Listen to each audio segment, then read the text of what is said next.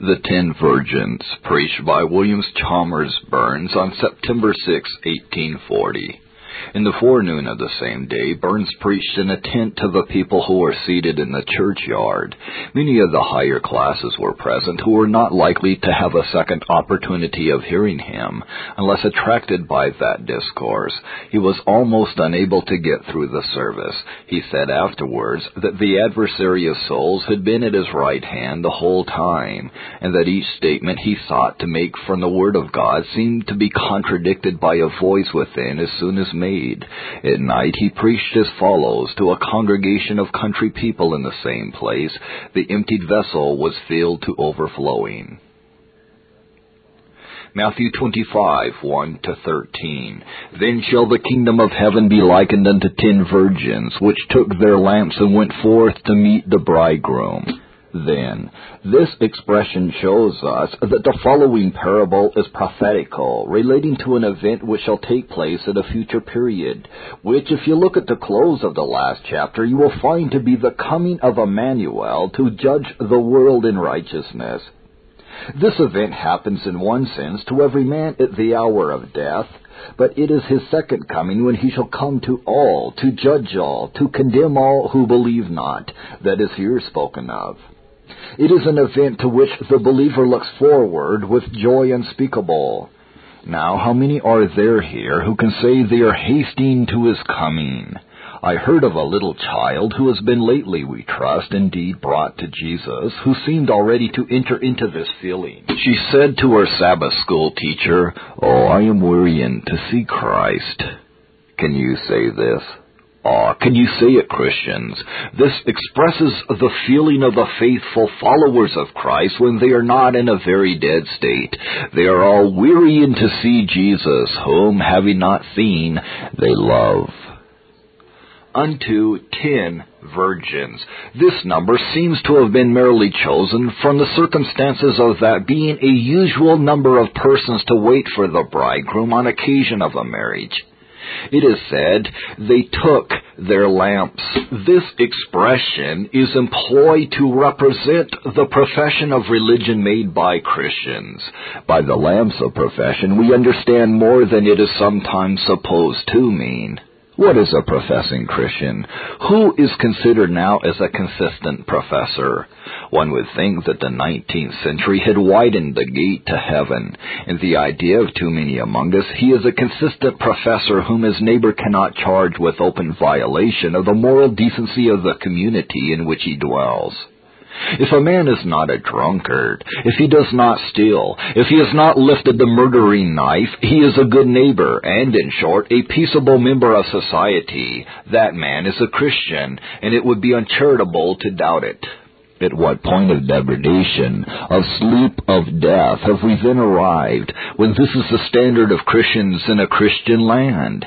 Yet there is many a name in the communion roll that never was inscribed in the Lamb's book of life. There is many a baptized face that never got the Spirit seal upon its forehead. There is many a one looked up to and esteemed by men and considered as a true believer who has never missed from his place on the Sabbath in church that stands also on Satan's catalog for the hottest place in hell. But all this does not nearly amount to the profession of the foolish virgins, for the difference between them and the wise virgins does not seem to have been discovered till the last scene of life. They all went forth to meet Jesus. This going forth implies much more than is included in a profession. The foolish virgins as well as the wise come out from the world and take up their lot with the followers of Emmanuel. Going forth to meet him implies expecting him, waiting for him, looking forward to his coming, deriving joy from the thoughts of it, and the hope of his glory. There is very often nothing in such characters by which they can be distinguished from the true servants of Jesus, nothing in their outward conduct, nothing in the account they give of their experiences by which it can be discovered. To the eye of man, the difference is often unapparent. The features of their character, their feelings seem identical. It is a great mistake to think that among the foolish virgins none know anything of experimental religion of a natural kind. There can be no doubt that such persons as are here described may know much of this. But here there is a clear distinction made between the two classes. Five were wise and five were foolish. There is a difference in the eye of God. The wise are his own elect, his redeemed, his chosen, his reconciled children and the others poor deluded souls. Little do they think whose they are. Little do they think that Satan binds them, holds them fast, possesses them as his slaves, just as much as he does those careless, thoughtless sinners that are lying contented in his chains. They little know that, honored and loved as they are, they are Satan bound, Satan deluded, Satan enslaved, Satan possessed. It is fearful to see men rushing headlong, sunk in crime down to hell. But who can imagine the state of those who are living and dying in the hope of a heaven they are never to enter, and without a single fear of the hell to which they are now condemned? What then distinguishes the one from the other? One certain distinction exists between the saint in the very lowest state into which a saint can sink, and the sinner in the highest state of outward perfection to which a hypocrite can rise. The difference is just this. In the one heart God reigns, and in the other Satan reigns. In the unregenerate heart of the professor, Satan may have assumed, as he constantly does assume, the character of an angel of light, but still it is Satan in whatever form that is on the throne. The influences of the Spirit of grace which operate on his heart, striving with him in a manner common to all sinners, are entirely subordinate and uninfluential. Christ is always knocking at the door, calling him by his providences, calling him by his love to man, and the poor sinner thinks he belongs to Christ, thinks he is getting grace from Christ, thinks he is saved, while Satan has still the citadel, the dominion, the command. In the regenerate heart it is not so. Emmanuel reigns. He has assumed entire command, and however much the saint may sink into ungodliness, into temptation, into sin, Emmanuel holds him in his hand, whence no devil shall ever tear him. Satan is not less active in this man's heart than in the other, but he is dethroned.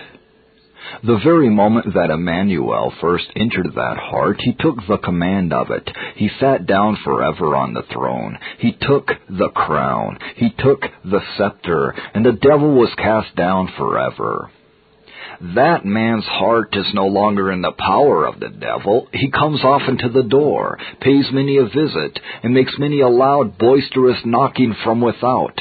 But he does not dwell. He does not reign there. It is his dwelling place no more. The Spirit of Jehovah feels his room and spreads around the graces of Emmanuel. He is often tempest tossed, rudely and severely tempest tossed, so rudely that he thinks he is sinking altogether. But grace, however weak, is still there, there ready to kindle up afresh, to burn into a flame. We do not say that those characters represented by the foolish virgins never receive grace. We believe that there are some operations of the Spirit common to all. In other words, that there is such a thing as common grace. For instance, take the case of a man under convictions of sin which never issue in saving conversion. That there are such cases no one can deny. All have heard it. Most have met with it in their own experience. I dare say there are some among yourselves, brethren, who recollect such cases in the revival of Moulin forty years ago. I have seen such cases myself. A man during an awakening of great power sees one and another and another of his former associates change and becomes thoughtful and anxious, and in short turning to the Lord with full purpose of heart. He says, What is the meaning of all this? What has come over them? By degrees the man sees that it is he who is mad and continuing unconcerned, and that they are in their right minds.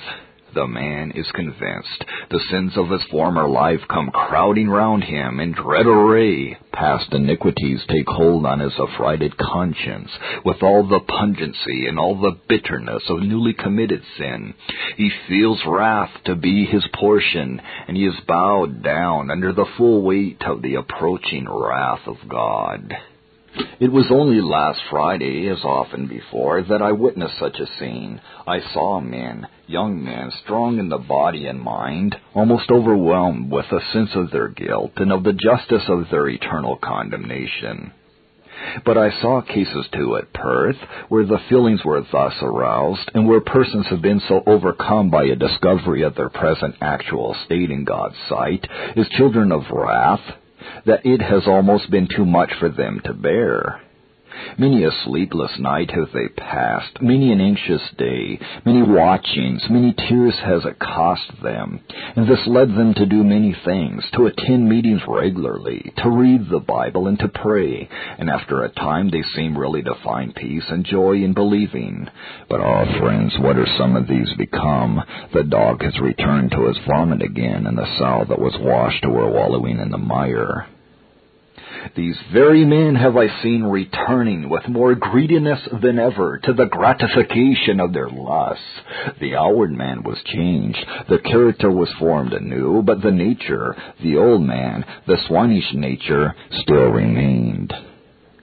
It had never been removed. It had never given place to the Spirit of Jesus. But can we think that this change was a work of the mere natural heart, of the sleeping dead conscience? No, beloved brethren, no man who reads the Bible can suppose it. Common grace is often given without the new nature, and that grace is often given to change and improve the outward character. But why was this grace asked from God? It was just to exalt the creature, to exalt self, to exalt the sinner, and to cast down the Savior. It is not to glorify Jesus that such a man asks grace, but just that he may turn it against the giver. He kneels below mercy's golden scepter, just that he may, as it were, wrest it from Emmanuel's hand. He has got grace, but then he has never got Christ. You have all heard of the common fable of the jay that tried to imitate the peacock by getting itself all covered with its beautiful plumage. Now, the persons to whom we have been alluding just remind us of the poor bird in this fable. They have asked grace only that they might deck out and adorn the hideous mass of corruption that lies concealed within. They use it to adorn themselves and never simply to glorify Jesus. Not so with renewed hearts. The Spirit of God has shown them not only the future punishment of sin, but has shown to them the gigantic strength and power of prevailing inward corruption. It has shown them that they must be entirely changed, entirely renewed, born again, or they must perish, they must die, they must be damned. They see, as it were, all help cut off from every side, above, beneath, all around. There is nothing, nothing but a fearful looking for of wrath and fiery indignation, which shall devour the adversaries, and must devour them. Their iniquities cover their heads, and they sink in the mire and in the deep waters. All the Lord's billows go over them, so they cannot look up. Such a soul feels as if he had been cast down over a precipice whose base arises from perdition's gulf, and that he might just as soon catch the air, grasp it in his hand, and thus save himself, as conquer the hard disease that rages within, or behold a reconciled Father and the avenger of sin. This is no exaggerated picture of human destitution, for oh, a guilty sinner is too heavy a material to fly up through the ether of holiness to the glorious presence of Jehovah, or reach the thrice holy precinct of the heaven of heavens. He feels this, and he can never soar aloft unless borne on the eagle pinions of Emmanuel's unspotted righteousness there lies the grand distinction between the wise and the foolish virgins.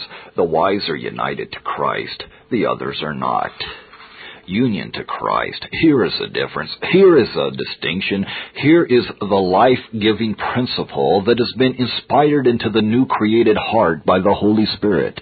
Here is the principle without which, whatever be his profession, whatever be his hopes, whatever be his actions, a sinner is unprofitable, dead, unsaved, unsanctified, condemned. Union to Jesus is the humble Christian's life, his hope, his all. Leave him but this, and you may take what you will away from him.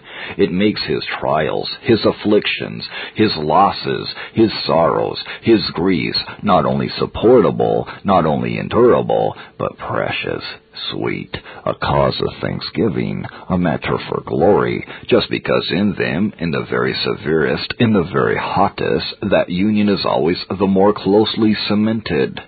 The furnace burns, burns, burns, but ah, it touches not his union with Emmanuel.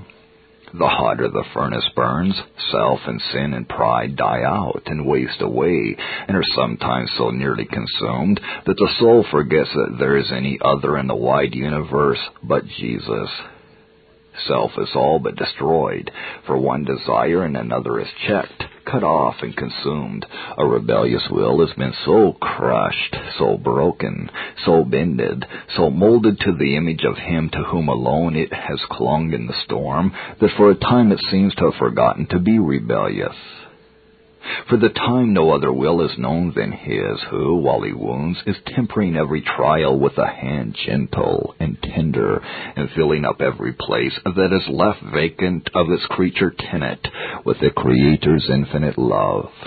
The foolish professor, as one said, is like a tree bending to one side, leaning over on the support of another Whereas the Christian not only leans on Christ, but he is like a slip of a tree grafted into another tree. He has come off his own root. He has been cut off completely and grafted deep into Christ. It is quite necessary that the sinner should be entirely reduced to self-despair, for nothing but self-despair can make him feel his need of a Savior, and the Holy Spirit brings every savingly convinced sinner into this state. Helpless and lost, he lies down, as it were, to die, and feels that no efforts of his own can ever in the least even enable him to arise and lay hold on the rock of salvation. He feels that unless Jehovah, by an act of absolute free, sovereign, and resistless grace, lay hold of him, raise him up, and translate him from Satan's power to that of Christ, he must die. He sees that unless reconcilement begin on the part of Jehovah, he can never be reconciled. And thus he is brought by the Spirit to lay aside all those things which formerly he was vainly trying to perform and to work out in his own soul, and just simply to come out of himself into Jesus. Christ first apprehends the sinner. Having elected him, he begins by the drawings of his grace to attract him to himself, and then, as a natural consequence, the first strength thus received is employed by the thankful penitent in loving, serving, and adoring his divine Redeemer. The newborn babe is cherished, cared for, and tenderly watched by its mother, while unconsciously it lies folded in her arms, insensible of her love. But whenever it begins to grow a little and to get even a little strength, its first natural action is to clasp its little arms around the neck of its mother. Just so it is with the poor sinner. Jesus, long before he is aware of it, says, I have called thee by thy name. Thou art mine. He continues by his providence and love to incline the sinner till at last, coming willingly to him, and no longer desiring to rebel, he begins to love such a Savior, to serve such a Lord. Have you ever surrendered your hearts? Christ will not accept an unwilling gift. He does not ask your heart unless you give it wholly, freely. But if you are willing to do that, He is both able and willing to save you. Are you united to Christ? Many among you have not even got the length of the foolish virgins. Many of you have got no lamps at all. But to you who are carrying your lamps we speak, and we again simply ask, are you or are you not united to Jesus? It is no light matter. It is not the unimportant trifle which some seem to consider it, whether or not you can answer this question. Oh, that you would even now begin, in the light of the Holy Ghost, to think on these things, to consider your latter end. They that were foolish took their lamps and took no oil with them, but the wise took oil in their vessels with their lamps. We are not told that any difference appeared between the foolish and the wise virgins. It is not even unlikely that, at the beginning, some of the lamps of the foolish virgins burned the brightest.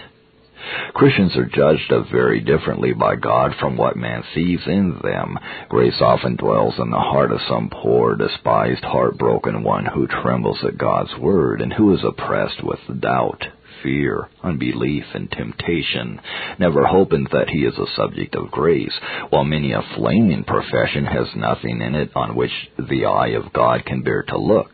We are thankful when we see a lamp burning brightly for one year, but how many of those that have been lighted are blown out? At Kilsyth, for instance, there are a few who, for some months, promise fair for heaven, but the light is extinguished. It reminds us of a nursery of young plants. The first year, when they are all lying close together in the plantation, they seem to thrive, and they are allowed to grow up together. But the second year they must be thinned, and only the choice plants can be given a place in the ground. In successive years they are thinned and thinned again, and what a small, small number of the original seedlings remain in the dark forest of a hundred years. It is just so in the spiritual world, especially when there has been a great awakening. At first, there are a number of professors. The crowd follows Jesus. There is no shame, no reproach, and it is easy to follow him when there is no cross on the way. But in a short time, when religion is no longer the fashion of the day, when the crowd forsakes him, then too many of those whose lamps for a time seem to burn the brightest turn back and walk no more with Jesus. Some go further than this. Their lamps remain lighted for a longer time. And while all goes on smoothly, and they remain in the society of their Christian friends, they find that, after all, it is rather a comfortable thing to serve God. But when they have to sacrifice something that is peculiarly dear to them, or else to give up Christ, it is found that they have been hypocrites all along friends, what madness not to give up everything gladly, freely for Christ. Remember, I beseech you, these affecting words of the Lord. What shall it profit a man if he shall gain the whole world and lose his own soul? None can tell in this world how many once promising professors have been ruined by the example and influence of the ungodly. I dare say those of you who are old enough remember examples of this at Moulin. One man married an ungodly wife, and that cost him his soul. Some woman married an ungodly husband, and that cost her her soul. Some fell in the time of reproach on account of the word, and alas, too many have continued in the sunshine of worldly prosperity so long that the riches of this world and the cares of this life have sprung up and choked the word. Oh, oh prosperity, prosperity, who can resist thy baneful influences? Whoever stood thy unclouded sunshine, whoever escaped unhurt from thine unceasing smile. There is nothing, nothing so difficult to us to escape this. Indeed, we may say it at once, that without a great degree of the influence of the Spirit of God, it is impossible. Blessed be Jehovah's name, that with him all things, the very greatest of human impossibilities, are possible. Commonly speaking, however, this is not the case. It too often happens, and I think it is perhaps just the greatest proof of the fearful depravity of our nature, that all God's gifts are, one after another, turned in measure against the giver. Sometimes the lamp of profession will even last for a longer period and the lamp burns on with its deceitful flame, even till that solemn hour when it lights the sinner to the entrance of the dark valley. It leaves him there alone. It is a fearful discovery to make at such an hour as that, that a man has been walking in the directly opposite road from heaven all his life, and walking in it at ease, that he has been carrying all his life a lamp which, in the hour of need, is to leave him in the dark.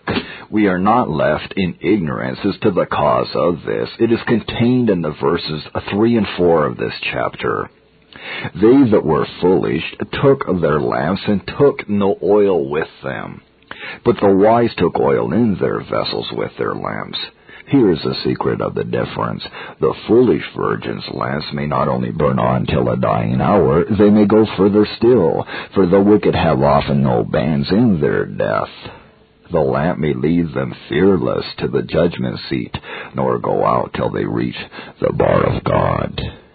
They have gotten oil with them. They have got light enough to maintain a consistent outward profession, but they have never got Christ. They have never got the Spirit of Christ. They have no secret supplies in themselves, and they have got no key to the treasure house.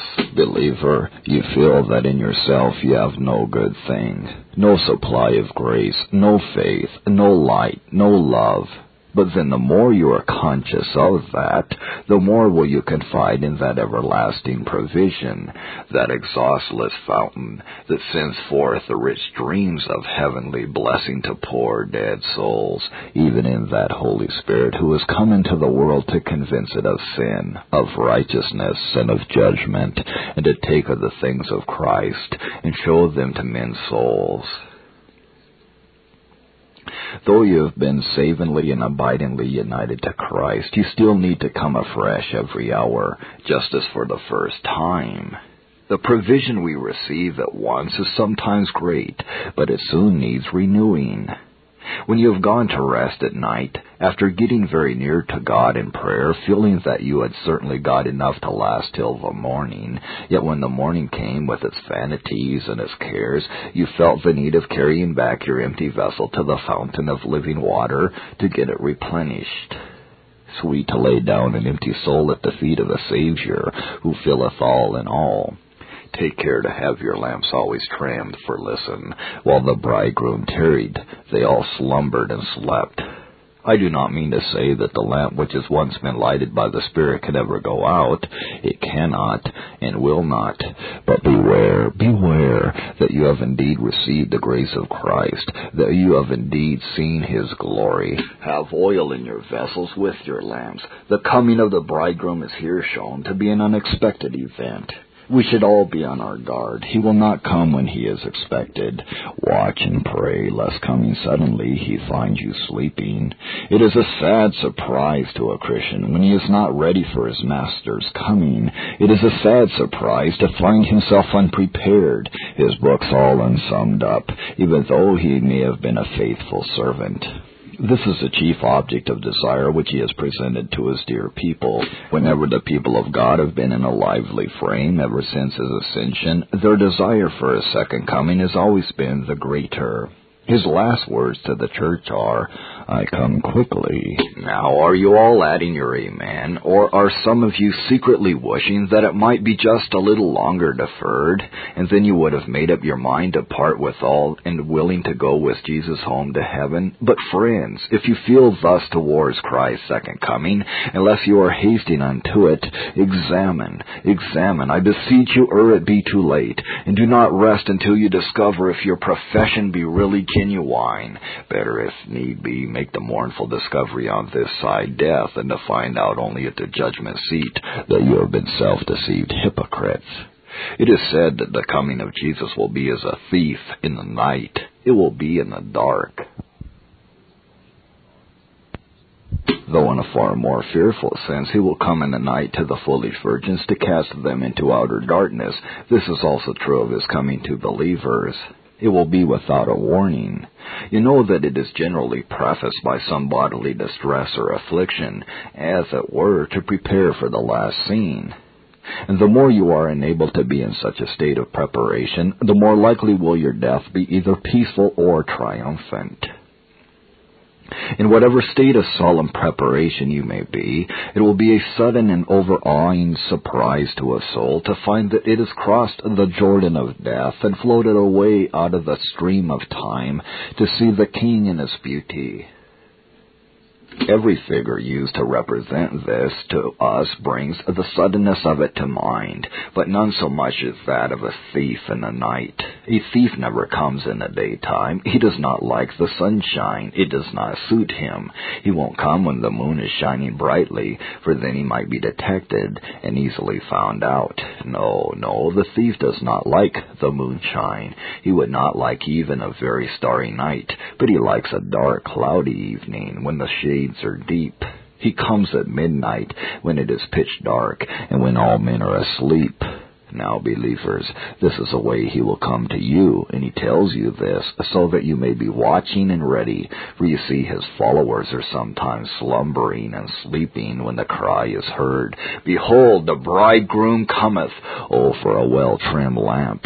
Oh, that you would every one of you see that your lamps are all burning, that they are all trimmed, and that besides you have oil in your vessels with your lamps. Are you not afraid, you that think yourselves Christians, that your lamps at last will go out? The words, ye must be born again, ring in our ears, unless you are sure that that great change of conversion is past in your soul. Don't you think you have reason to tremble? You do not know, but your lamps may go out. I do not know whether my lamp may not go out. Does it not make you tremble to see the lamp of Judas shine so long? Does it not make you cry out, Lord, is it I? Lord, is it I? Better, far better ask with all the apostles that awful question now than read the fearful answer for the first time in hell. And remember, too, that not only those who shall be saved now ask that question with anxious fear, for Judas too asked, Lord, is it I? Men and brethren, be up and doing. Straight is a gate, and narrow is a way, are words that seem almost forgotten in these days of ease, carelessness, and sin. They are not expunged from the Bible. No, the gate is as straight. The way is as narrow as it was in the day that Jesus proclaimed to disbelieving Jerusalem, the few there be that go in thereat. It reminds us of the gate which you find at the toll bar when during the night the wide gate is locked. You know there is always a small turnstile at the one side of the wide road, contrived in such a way that nothing larger than a man can pass through it. Neither can more than one man pass at a time. Each one must go alone. This is using a familiar illustration, which you must all understand. It is just so with the narrow gate to heaven. All men are going along the same road, the broad road of life, leading its millions down to eternal death. Now the wide gate stands open all day long, and there is always a crowd passing through it. The broad road is just the road in which the poor, blind sinners are born, brought up, and carried along by the thoughtless crowd.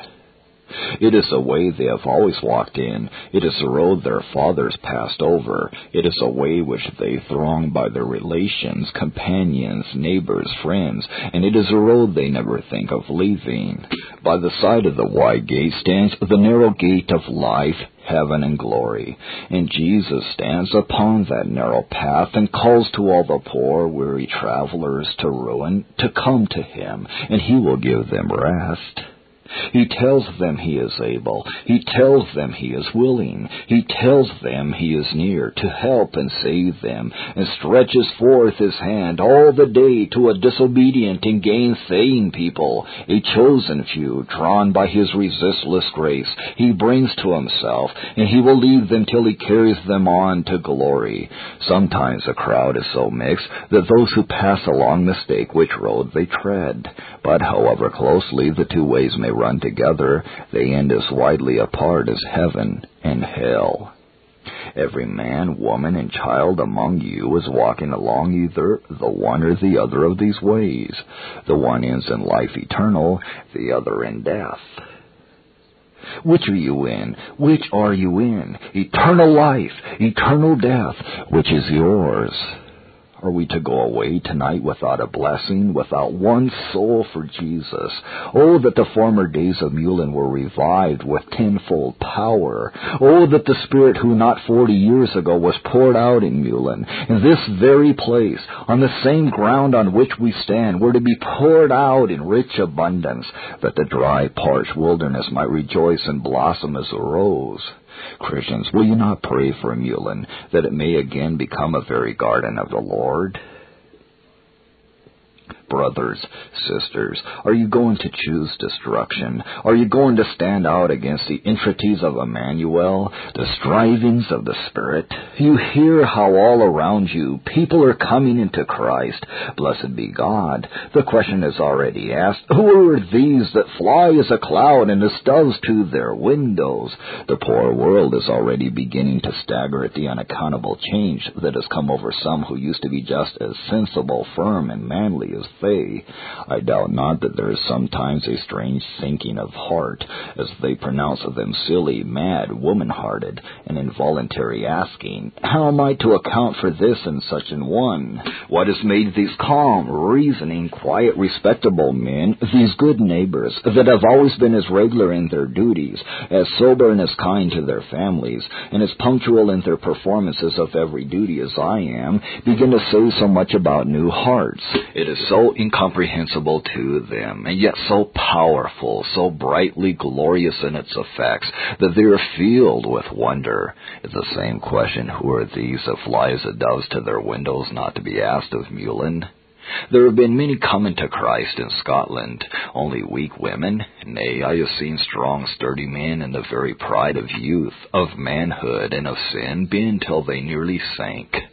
So near yourselves as Aberfeldy. I saw it only last Friday, when there was a marvelous impression made, as some present well know, which, God grant, may be followed up by a work of conversion, if these impressions do not dissipate again.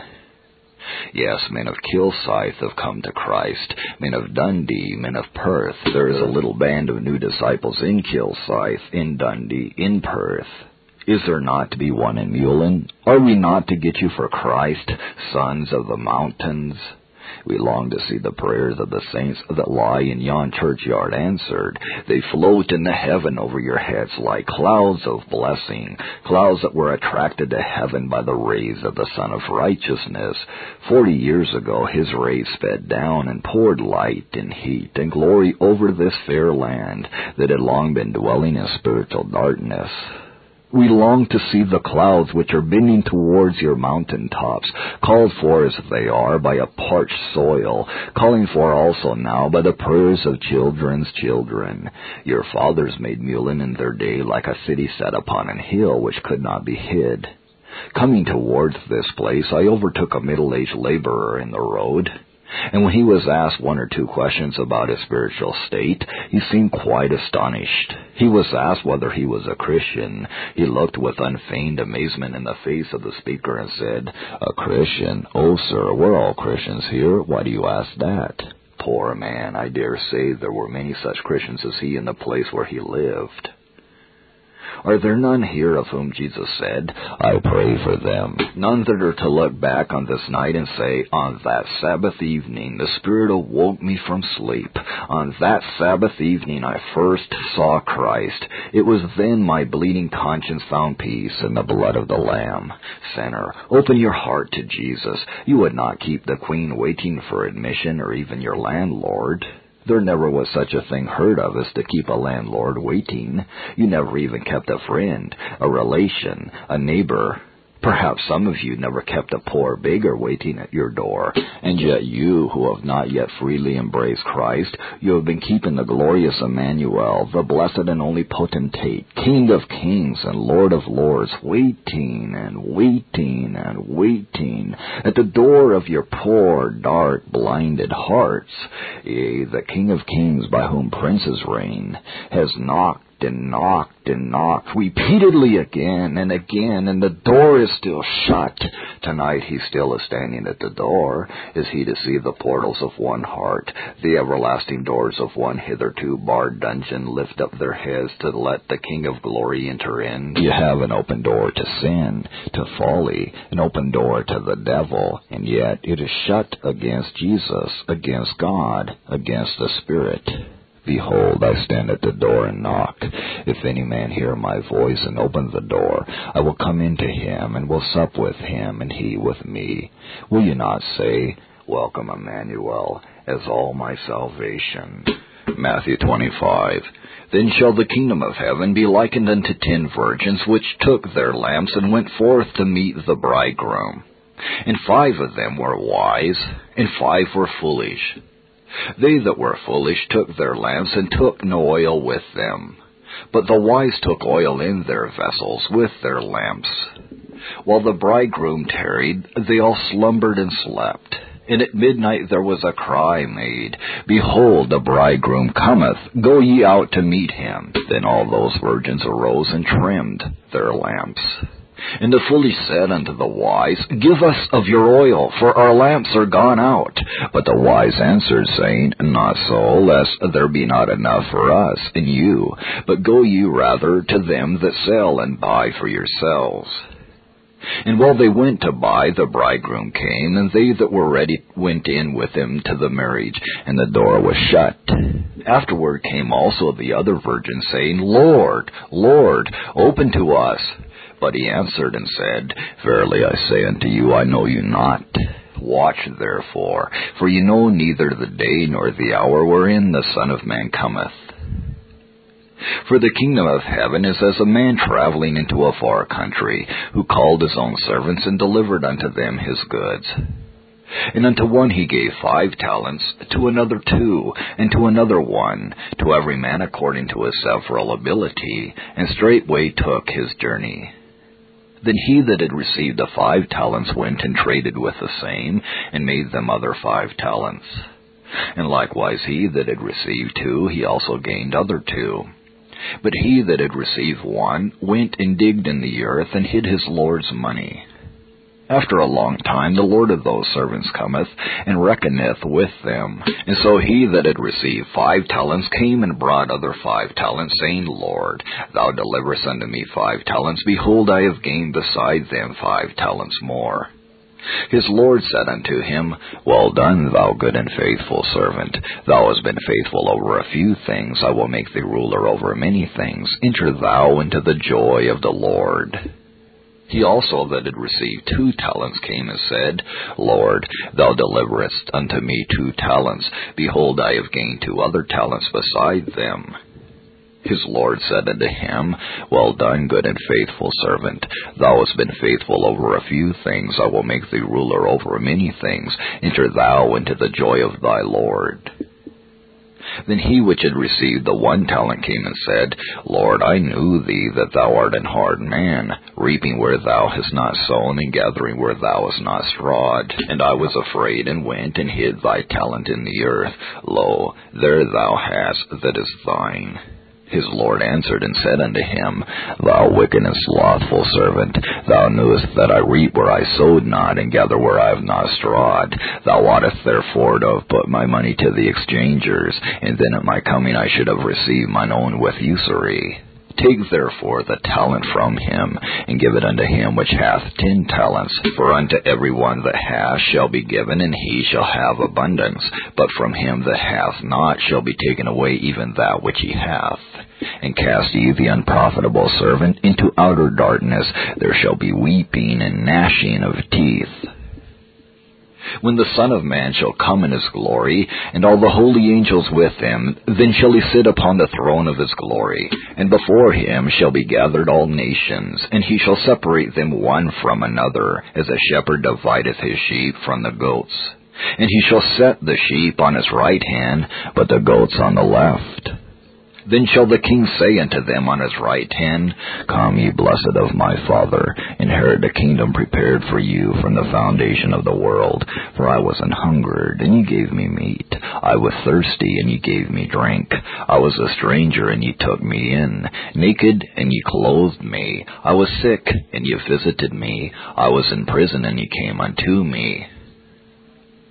Then shall the righteous answer him, saying, Lord, when saw we thee and hungered and fed thee, or thirsty and gave thee drink? When saw we thee a stranger and took thee in, or naked and clothed thee?